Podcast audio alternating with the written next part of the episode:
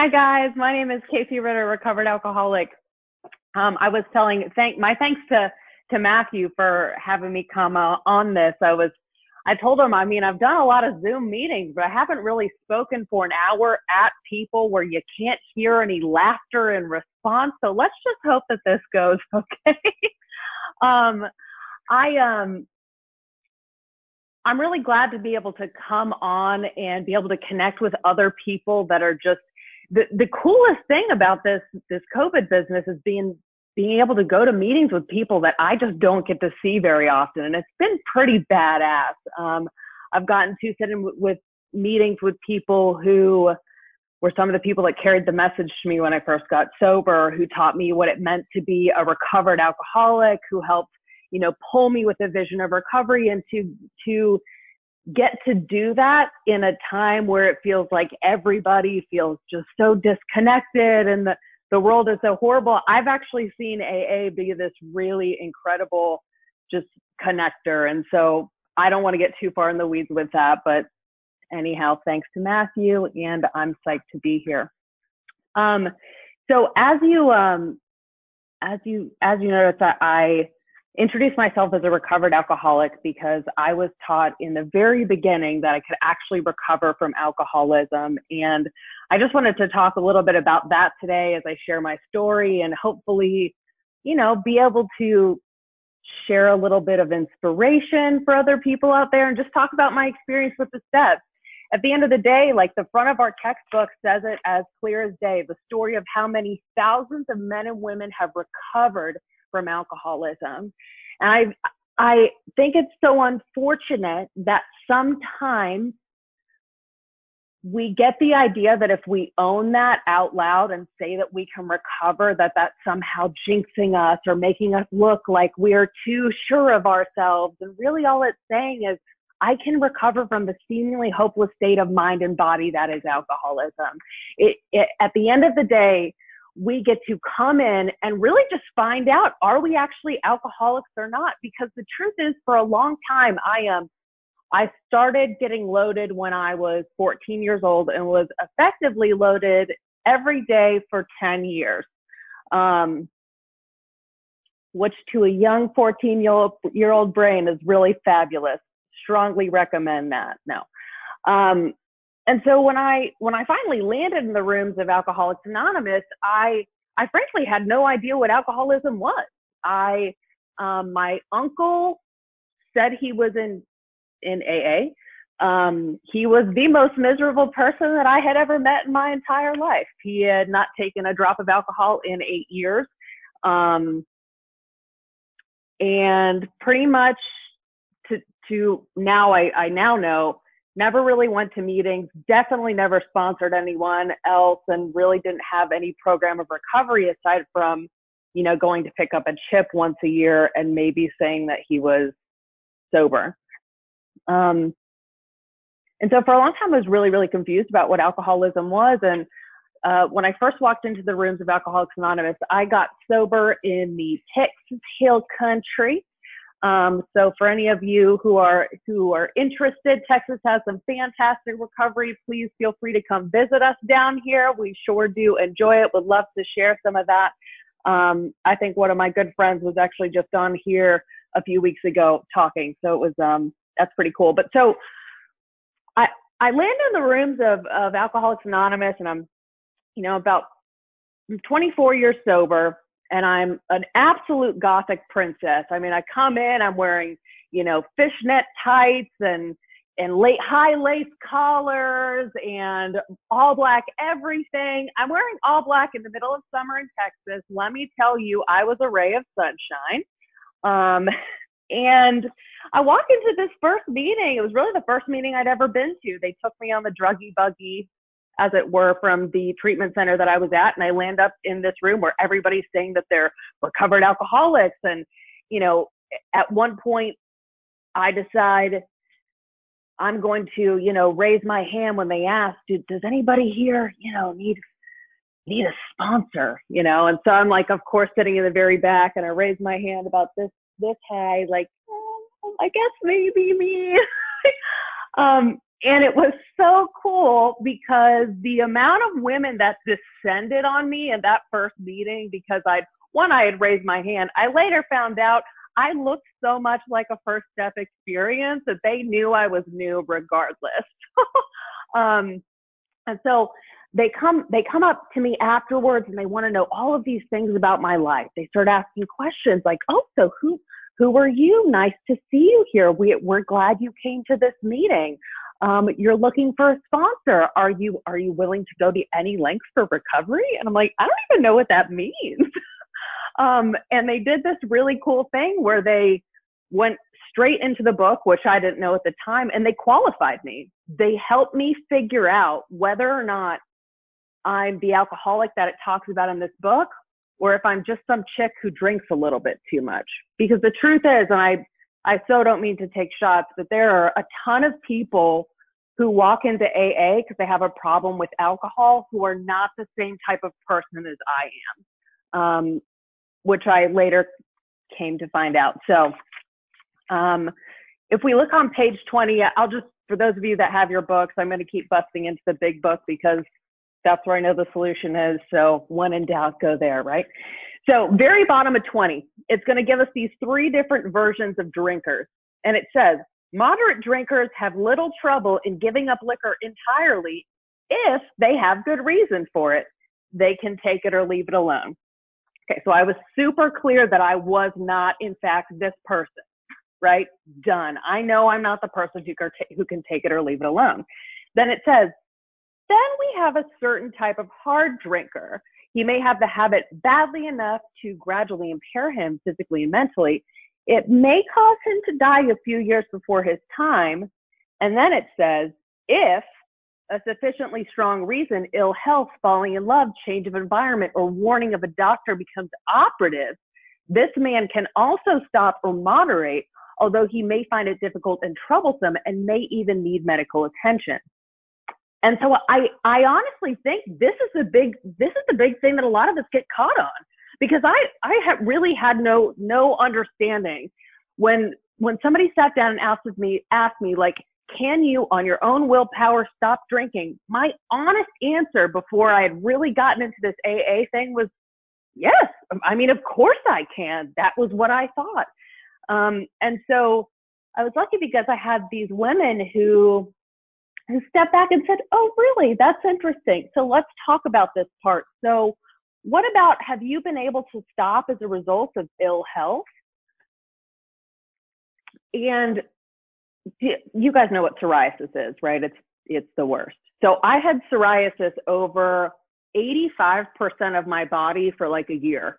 It was this really, I mean, horrible, horrible experience. And I can tell you, as a very vain, at the time, 21 year old, it was kind of cramping my style. Um, so, of course, this, you know, horrible medical condition, I go to the doctor. I say, Doctor, you've got to help me. I mean, this is the worst thing in, in the whole world. If you talk to my, to my friends, you know, even at that time, my drinking was already way off the charts and they would say stuff like, Casey, I mean, like, why are you drinking like this? This is, I mean, you're just really out of control. And I would be like, do you see what's happening to my skin? I mean, I, I look horrible. And they would say, yeah, God, I guess I would drink too. But I go to that doctor. And what do you think the first thing it is that he tells me not to do if I want to get over the psoriasis? Drink. He's like, you know, if you want to get over this as an autoimmune issue for this particular type of psoriasis that you have is actually very sensitive to alcohol, might want to cut it out. I could not, with all of the vanity in, in the world and all of the desire that I had for this horrible, itchy nightmare of psoriasis, I couldn't, I couldn't stop drinking for that. Okay. So I can't answer the ill health question the falling in love. I don't I don't know about anyone else, but before I got sober, let's actually be honest. For a good portion of my sobriety as well, well as before I got sober, I fell in love like six times a day. I mean, I am was very much the type of person that I'm in an A a meeting, new boy walks through the door, and I'm automatically in love with this person. He sits next to another girl and I'm like, well, he's cheating on me. This is very rude. Um, I'm picking up curtain patterns immediately. And so there were many times it, it by, by all approximation that I had fallen in love, but could not stay sober for the boy no matter how hard I tried. I tried to change the environment. I tried all of these different things and I couldn't manage to stop drinking. And so when they ask me whether or not I'm this just general hard drinker and they line this out for me, I can say pretty clearly this is not me. Um, I think unfortunately sometimes we end up with a lot of hard drinkers in our fellowship who are never properly qualified because somebody won't take the time to sit down with them and find out like are you the person that needs a spiritual experience to get well and recover or are you somebody who just needs to have something bad enough happen so that you will stop? Um, my experience is i had a ton of bad things happen from a very early age and could not stop for any of those reasons so it goes on to say, but what about the real alcoholic? He may start off as a moderate drinker. He may or may not become a continuous hard drinker, but at some stage of his drinking career, he begins to lose all control of his liquor consumption once he start to, starts to drink. And then it gives us this awesome description on the rest of 21, just going into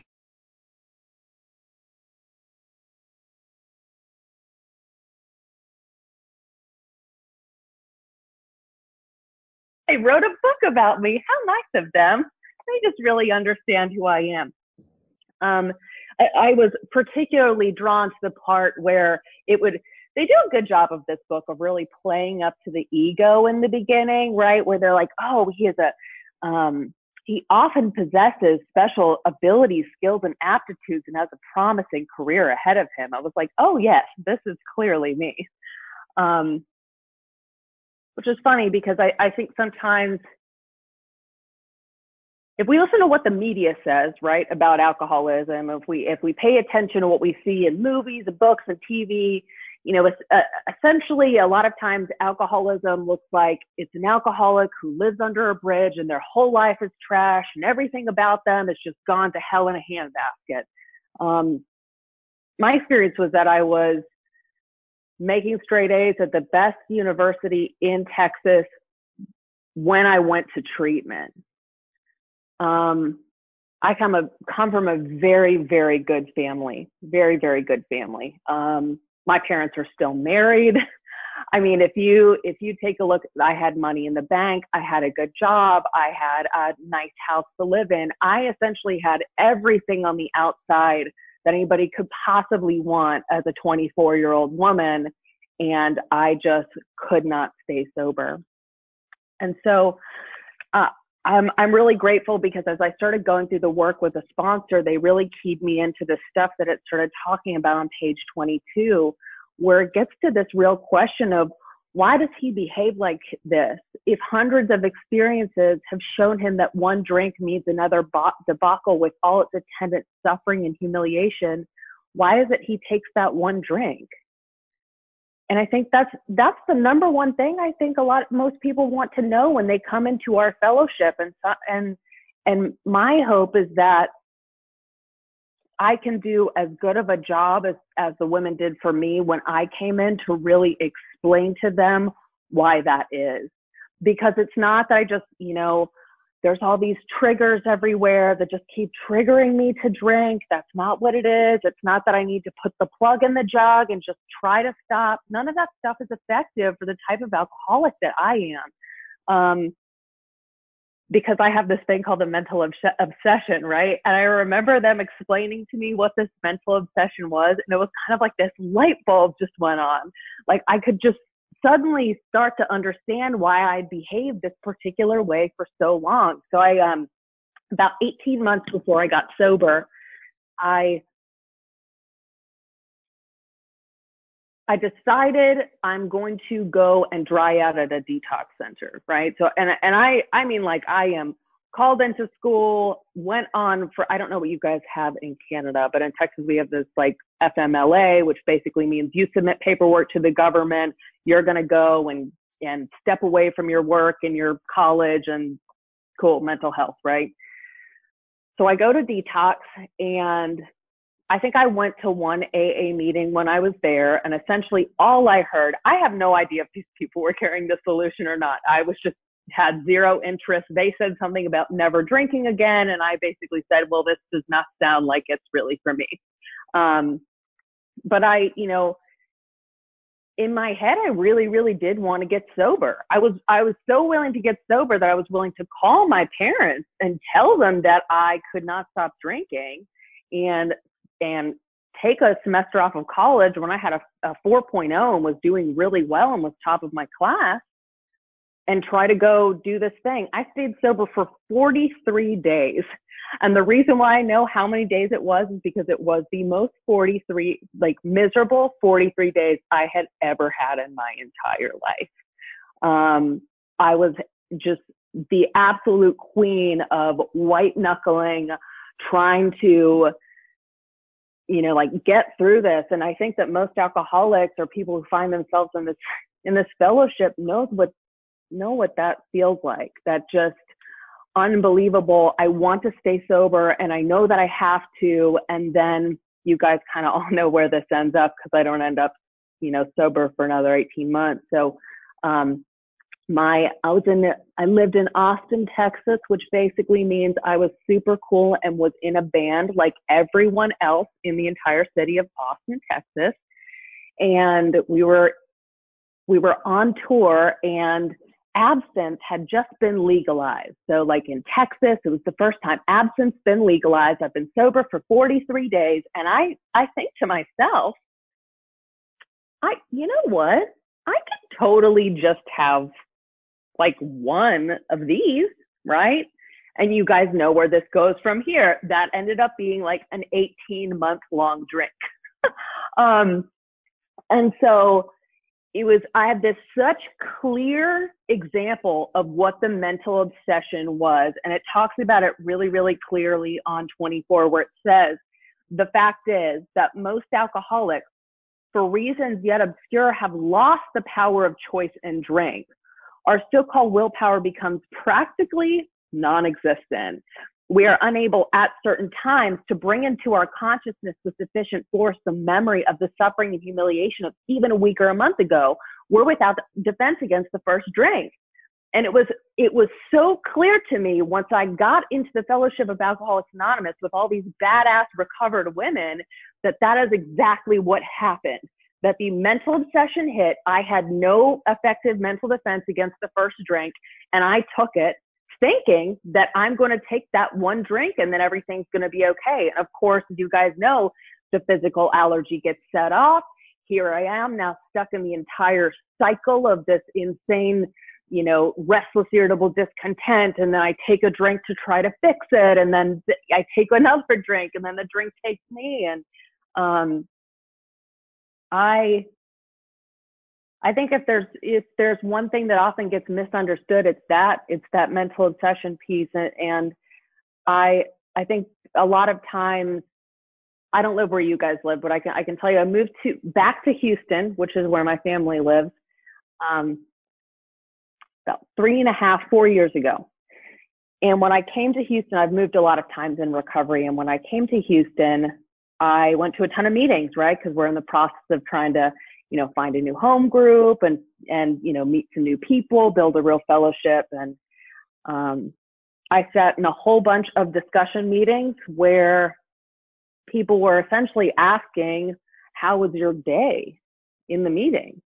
Which is fine to before or after a meeting, just talk to someone about how their day is. That's great. But there was no real solution for anybody who's new coming in as to what to do if they have this illness called alcoholism and nobody was talking about the mental obsession.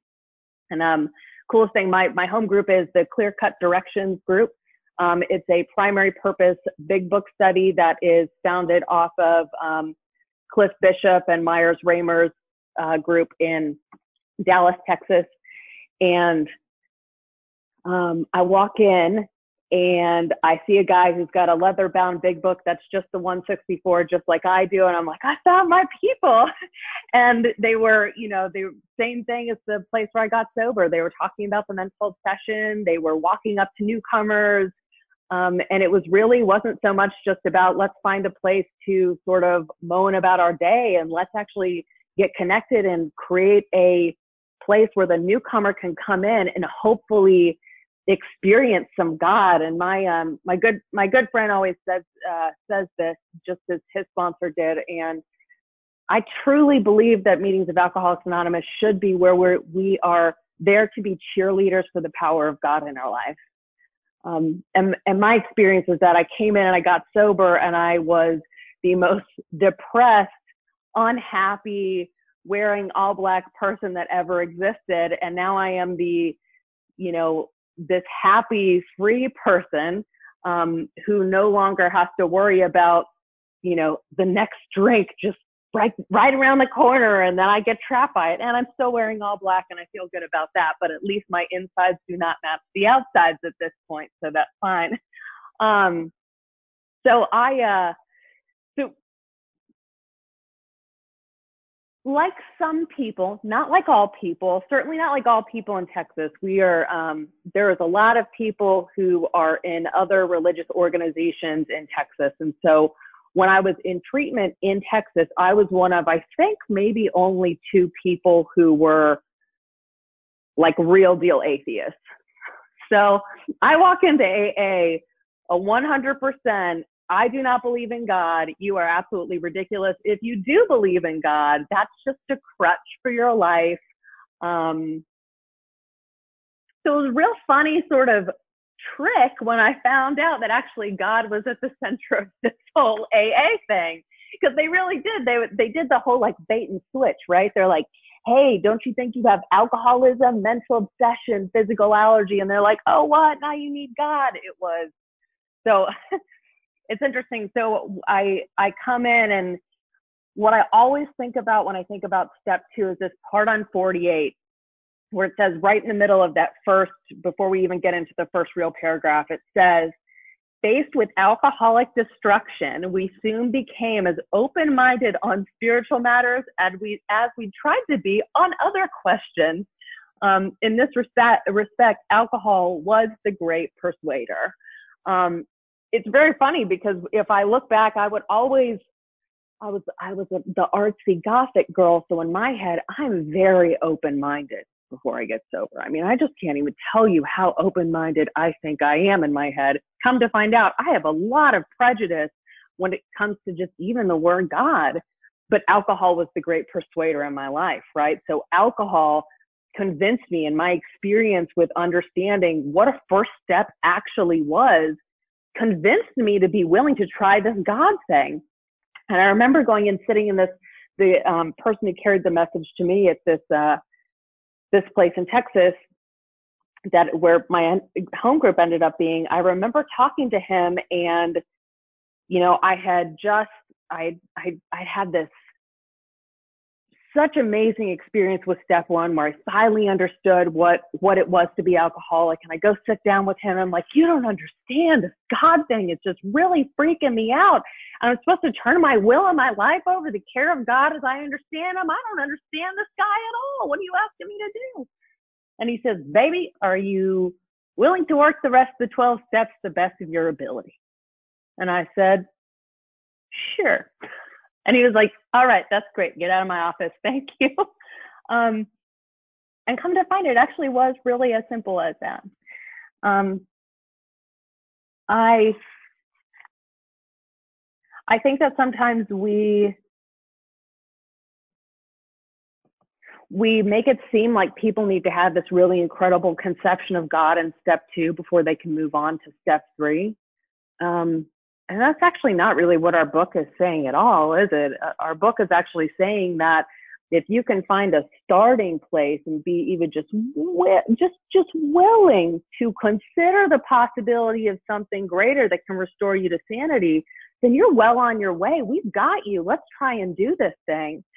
And so I um the the funny thing is We Agnostics, which was the chapter that gave me so much difficulty when I first got sober, is actually the chapter that I love the most now. Um, because if you go back and read this, the whole chapter is just filled with all these really incredible nuggets of what it's like to build a relationship with God and what it's like to challenge your agnostic temperament. Because there, the truth is, there are still times in my life today where my temperament is agnostic and um, meaning that I don't know that God is going to show up. And then, of course, when I don't know that, I start showing up in a, a kind of a crazy way. Um, really good recent example. I, I think sometimes, uh, I think sometimes we do do a disservice to the newcomer by only talking about things like that happened years ago and not necessarily talking about things that happened recently because um, I know that when I go into meetings, one of the things I love about my sponsor so much, her name is Patty, is that she will absolutely let me in on how like the current areas of unmanageability in her life. Right? This is my sponsor, and she doesn't come to me at this place of like, I'm so spiritual and I meditated five hours earlier this morning. No, she's like very clear on like, hey, I just read some inventory to my sponsor on this thing. Do you have inventory um, that you need to write? And so, uh, recent experience, I I recently got married. Actually, my name is Casey De Silva. I literally got married a month ago, and I keep forgetting that that's my new last name. So the day before we get married, where we um somebody also put an offer in on our house a week before. So a week before we're getting married, an offer goes in on my house. I'm trying to sell my house. I'm trying to buy a house. I'm trying to get married. We pull up outside of my house the night the the night before the wedding, and the empty lot next to our house has a huge sign on it that basically says they're going to put up a commercial real estate property next to my very small, tiny house that's going to look down on it. It's the last day of the option period on our home, which I don't know if you guys have something similar, similar to that in Canada, but basically that's like the very last final day that these people can get out of this offer that they've made and lose no money. So, um, let me tell you what, my agnostic temperament was off the freaking charts. I I basically lost it and acted like a crazy person. So we like drive back over to my parents' house. You don't understand what's happening. Like, I'm trying to get married. This is going on. And it was just, it's just really funny how, how insane, even though we know that God is here for us, even though we know that and we have experience with that as people who are sober, we will forget that in those moments where we don't get what we want.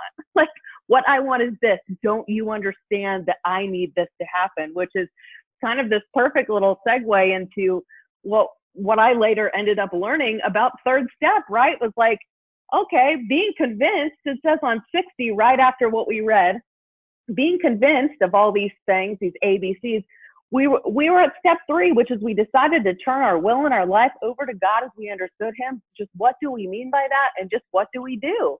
And to be honest, I didn't have a damn clue when I first got sober. My apologies for my uh, my language. I, I I had no idea what it meant to turn my will and my life over to God. How would I know that? But what they do is they give us some really clear instructions on how that actually happens and what we actually go about. They actually they even say, just what do we mean by that? Just what do we do? And then they explain it. And so they go on to um, give us some really clear, concrete ways that we may show up when we're trying to run the show ourselves. And I tell you what, I may not have understood step two particularly well, but I was really, really clear on all of this. when it started talking about being the person who wants to run the whole show and arrange the lights, the ballet, the scenery, and the rest of the players in his own way. Um, when I'm sitting down with a woman that I'm sponsoring and they don't immediately identify with some of this, I'm like, ooh, this is going to be a fun one, right? because it's going to be a really fun, interesting inventory experience to get to get to sit down with someone who doesn't kind of already get the glimmers of what we may be talking about here. And um, you know, let me tell you, the level of amends that I had to make later that night after I pulled up and saw this huge sign out of my house for acting like a crazy, insane person. And I, before I got married, um, they were quite nice, but I made them as quickly as possible and, and, and got to move on. I, um, you know, I think that when I first got sober, it was I mean, resentment inventory just totally changed my life. I mean, just it just absolutely changed my life to write a four step. Sometimes I'm really, really sad when, you know, like you you hear people talk about in meetings, like the newcomer, and they're like, oh, I'm on my four step, and the whole like meeting's like, oh God, that's so horrible. I'm like, no, the four step is the best stuff because that's when you're out, about to figure out what it is that you can do to stop being so insane. I mean, that's the real, that is the whole thing. What is so amazing. It's like our troubles are basically of our own making, which means that if we can stop doing a lot of those crazy, insane things, we can actually find some freedom and go out and be really helpful people. And that's pretty badass. And, um, I mean, I was, I was the type of person that when I first got sober, I wrote it, you know, 60 pieces of resentment inventory because I was angry as hell at every single person that had ever existed. All political parties, Disney. Why? Because it gives us false hopes. I mean, I just like the, um, I was just writing inventory on literally everything. And, um, I found out when I wrote sex conduct inventory that I basically dated the exact same person many times over and over again, but wearing different outfits, which was fun. And it, it's actually really interesting because I, and maybe I'm just reflecting on this at this point because I recently got married, but um, the amount of growth that I have had around that sex conduct area and relationships in the past 10 years since I got sober has honestly been something miraculous and actually a little bit slow building that I never could have anticipated when I first got sober. Um, I wrote my first same sound sex inventory, in, you know, same sound sex ideal as I was told to by my sponsor. And um, she was she was really clear to point out to me the things that it talks about on page 69 when we look at inventory. Um, it says, second paragraph down on 69, in this way we tried to shape a sane and sound ideal for our future sex life we subjected each relation to the test. Was it selfish or not? We asked God to mold our ideals and help us live up to them. We remembered always that our sex powers are God given and therefore good, never to be used lightly or selfishly, nor to be despised or, despised or loathed. Whatever our ideal turns out to be, we must be willing to grow toward it. And my problem in relationships is that I was always looking for somebody else to fix me. I wanted somebody else to make me okay. And I tended to, this is not the case for all people, but this was the case for me, seek out really unhealthy relationships, which lasted well into recovery. So, fun fact at about four years sober, I um, I had been dating somebody from Canada for four months, and he was like, I need a green card. We should get married. And I said, That sounds like a great idea. So I've been dating somebody for four months sober and got married to this person.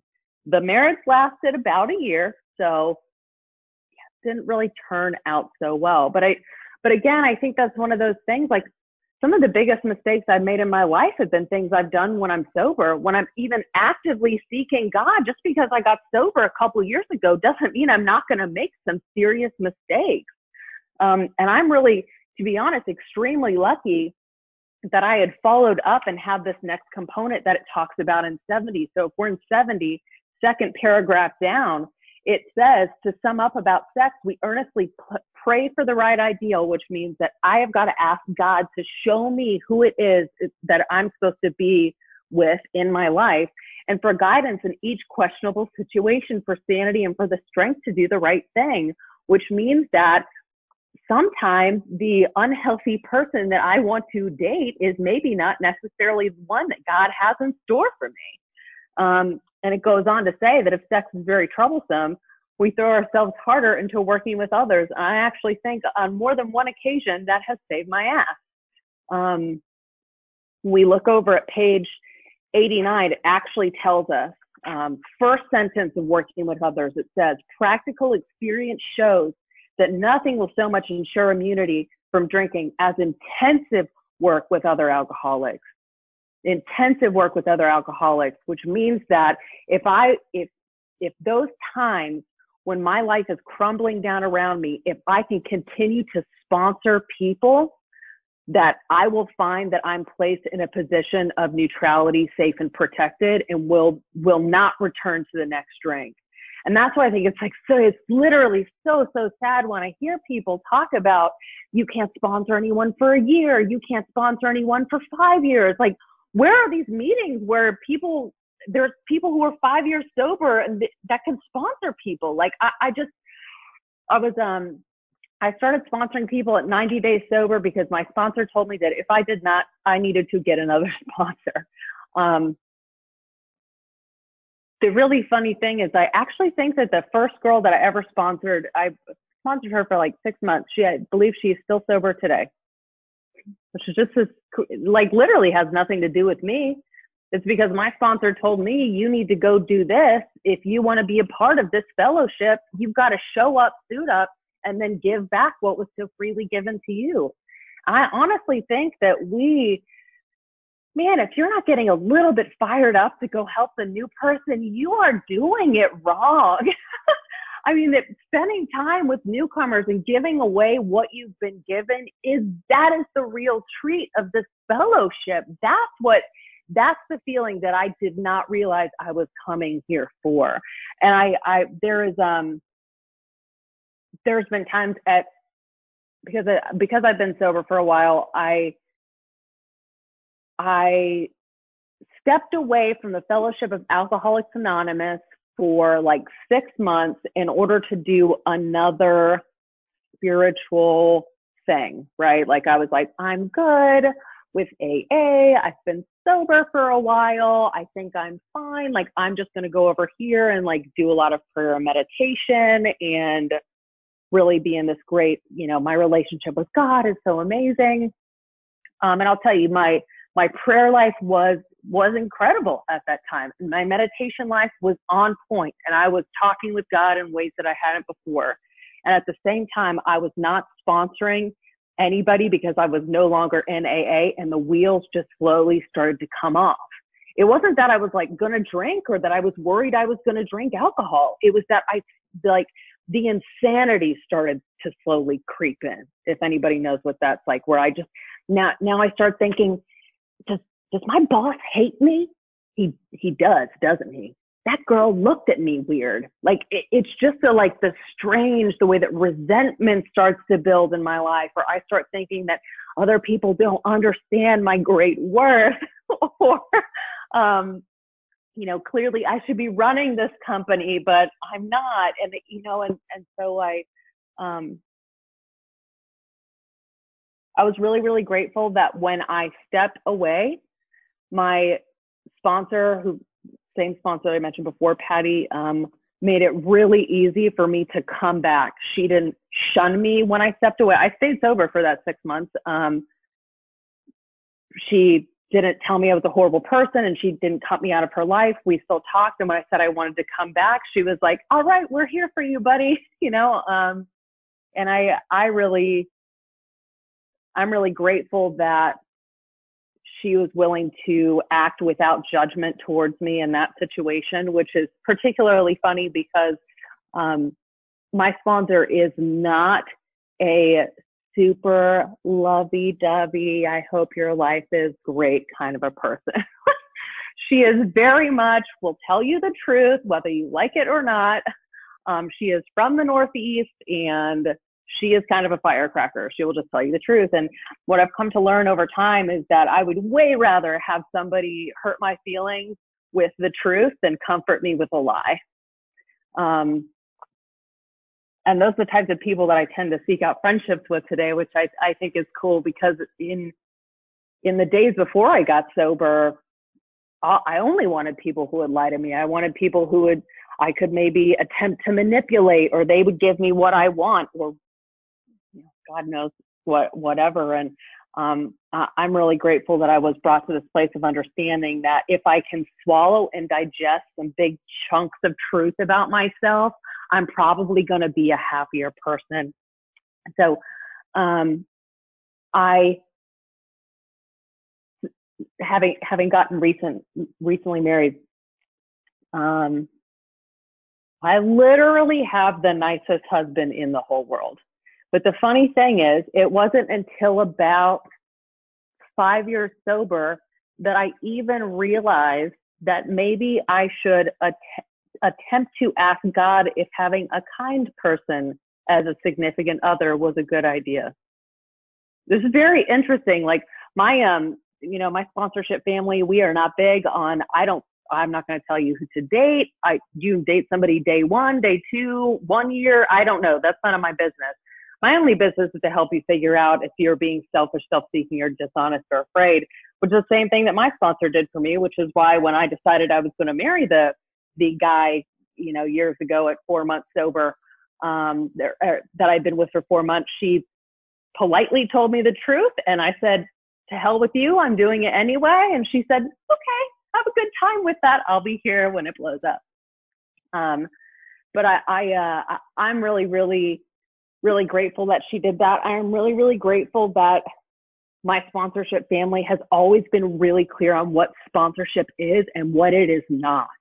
Because I think the lines can get crossed. I think that if we are to believe what the big book says and that the the way to ensure immunity from drinking is to sponsor other people, we can hear that and then hear that, oh my gosh, I've got to sponsor other people and then do all of these insane things when I sponsor that person. In other words, I thought that if I was going to sponsor someone, I had to have all this like great, amazing insight and experience to share with them on their life problems. But I'm not their therapist. You know, like I'm not your life coach. I'm not your therapist. I don't know any of those things my only job is to take you through the steps. And I think that sometimes we can make sponsorship seem so difficult that newcomers who we should be encouraging to like come in and help some people like feel like sponsorship too scary when really it's like to be honest half the time it's just you taking that person's inventory which you're really good at anyway we're, we tend to be very good at seeing other people's selfishness it's our own selfishness that's the problem. Um, and so my job isn't to, you know, to tell anybody who they should date or who they shouldn't. It's really more to just say like, well, kind of sounds like you're being a little bit delusional right now. Um, it's really actually not very difficult at all. Um, and I, uh, at, so I, I got married to that guy. The, uh, years ago. The guy had been with for four months. And I was starting to get really clear words in my prayer meditation life is that's you know a, a huge part of this recovery you know thing is really maintain this conscious contact with God and wake up in the morning and at night and be connected and inventory our day and um, I started to get a really really clear word that I needed to go seek some therapy for other things unrelated to alcohol. And I'm really, really grateful that I had a sponsor who did not try to therapize me around those things. She was like, I cannot help you with any of what you're talking to me about right now. Please go seek a therapist. Um, and, and it's funny because I really wanted to at the time. I'm like, I'm so recovered. Like, I don't need to go and do any of those things. Like I just need to do AA and write the inventory. But it's funny because if we are to believe that this is about getting connected to God, we have to be willing to listen to the things that God tells us in our prayer meditation life. AA is just supposed to be the basis for how we get that relationship. So it's like, if I am spending time in prayer meditation and I find out things like, hey, maybe this is an unhealthy job for you, or hey, maybe you should check out therapy, or hey, maybe you should try this religious thing that you have always really hated. That's some information for me to take in because those are things that God's trying to disseminate. And um, I'm just really, really grateful that we don't have to, as sponsors, um, have any great any any great insight for somebody. That's not what we do. We're supposed to direct somebody to God so that God can give them that insight. Um, I I moved I moved back home to my family. I when I turned 18, I don't know if anybody else did this, but I turned 18 and I got the hell out of there as fast as I could. I moved, I moved far away from my family. I was like, I don't want to have anything to do with these people. You're insane. Um, I was clearly the one who was insane. Funny that. Um, and today, amends looks like in my family actually showing up and having made a direct amends, you know, years ago, but actually showing up as a changed person in my relationship with my parents. Um, the I don't know about anyone else, but the first person that I wrote in resentment inventory on was my mom she was like the first person at the top of the list, you know, mom. A lot of times with guys, it tends to be dad. Um, the way that works out sometimes. And, um, I see my mom, you know, maybe not with COVID, but, you know, multiple times a week. We have a very good relationship. Basically, nothing has changed about my mom. My mom smokes you know, all kinds of outside issues on a daily basis. She drinks quite frequently. She is not a picture of mental health and we have a fantastic relationship. Guess what? She hasn't changed at all. I'm the one who, who's changed and stopped trying to make her fit into what my expectations were of her. And finally, now I'm able to have a healthy relationship where I can, you know, like show up as a as a good kind person who's going to clear the table after dinner and help take care of my aging grandmother and be supportive of them and not just sit around taking my brother's inventory in front of them um, i I don't think that any of these things that I've learned over the course of time would have happened if I hadn't sponsored other women. I don't even think it was me being sponsored is what changed it was sponsoring other women and becoming more and more familiar with this book as a result that I felt encouraged to do my own um, inventory and to continue with prayer meditation. I mean, that, that is the, the best and most incredible part is if we will allow God to come in and do this work on us and go share it with someone else, he's going to constantly reveal things to us as we're sponsoring other people. So as we're reading the book, we'll start to learn the book more and then we'll uncover something great maybe about what God is and how we're supposed to show to show up. I um I'm just going to end with this this one little thing. I I so appreciate getting to to spend this this time with you guys, but um it says on 124 it says uh, second paragraph down little little further away it says showing others who suffer how we were given help is the very thing which makes life seem so worthwhile now. Um, my husband is a normie, and when we first started dating several years ago, he he just he doesn't know anything about AA, and so you know I like to sponsor a lot of women, and I would take these calls, and, and he'd be like, so I just wanted to ask, like, when these girls call you, are they calling so that you'll like get them to not drink? You know, because like in his approximation, that was what sponsorship was. Like he thought that it's my job to sit on the phone with a sponsee and she's got a bottle of vodka and I'm going to try to get her to not drink it, which is really nothing what sponsorship is like at all. It's like, you know, no, um, it's really about being able to show up and show them how to go and help somebody else and to show up and to be the very best version of themselves that they can in this life that they lead. And that means calling people out sometimes when they're acting crazy. And it means um, being a shoulder to cry on when something happens late at night and they need a second. And it means consistently being willing to be accountable and walk somebody, you know, with someone shoulder to shoulder. Um, and that is the part of life that is, that is so worthwhile says, um, cling to the thought that in God's hands, the dark past is the greatest possession you have, the key to life and happiness for others. Um, and my experience has been that even the dark things that I've done in recovery have been the way that I've been able to connect and show up for other women and support them with those things. I am, I have found out today that I am uniquely qualified to help women show up who are atheists, who have maybe dealt with some extra crazy on the side of AA, um, who have married somebody that they maybe shouldn't have, who've made strong mistakes in recovery by trying to walk away to other fellowships. It's not just the things that we do before, it's those mistakes and that dark past that we have in recovery that we can help somebody with too. And it says, with it, that key to life and happiness for others, with it, you can avert death and misery for them. Um, I so love this fellowship and I so appreciate getting to talk with you guys tonight. And thank you so much for having me.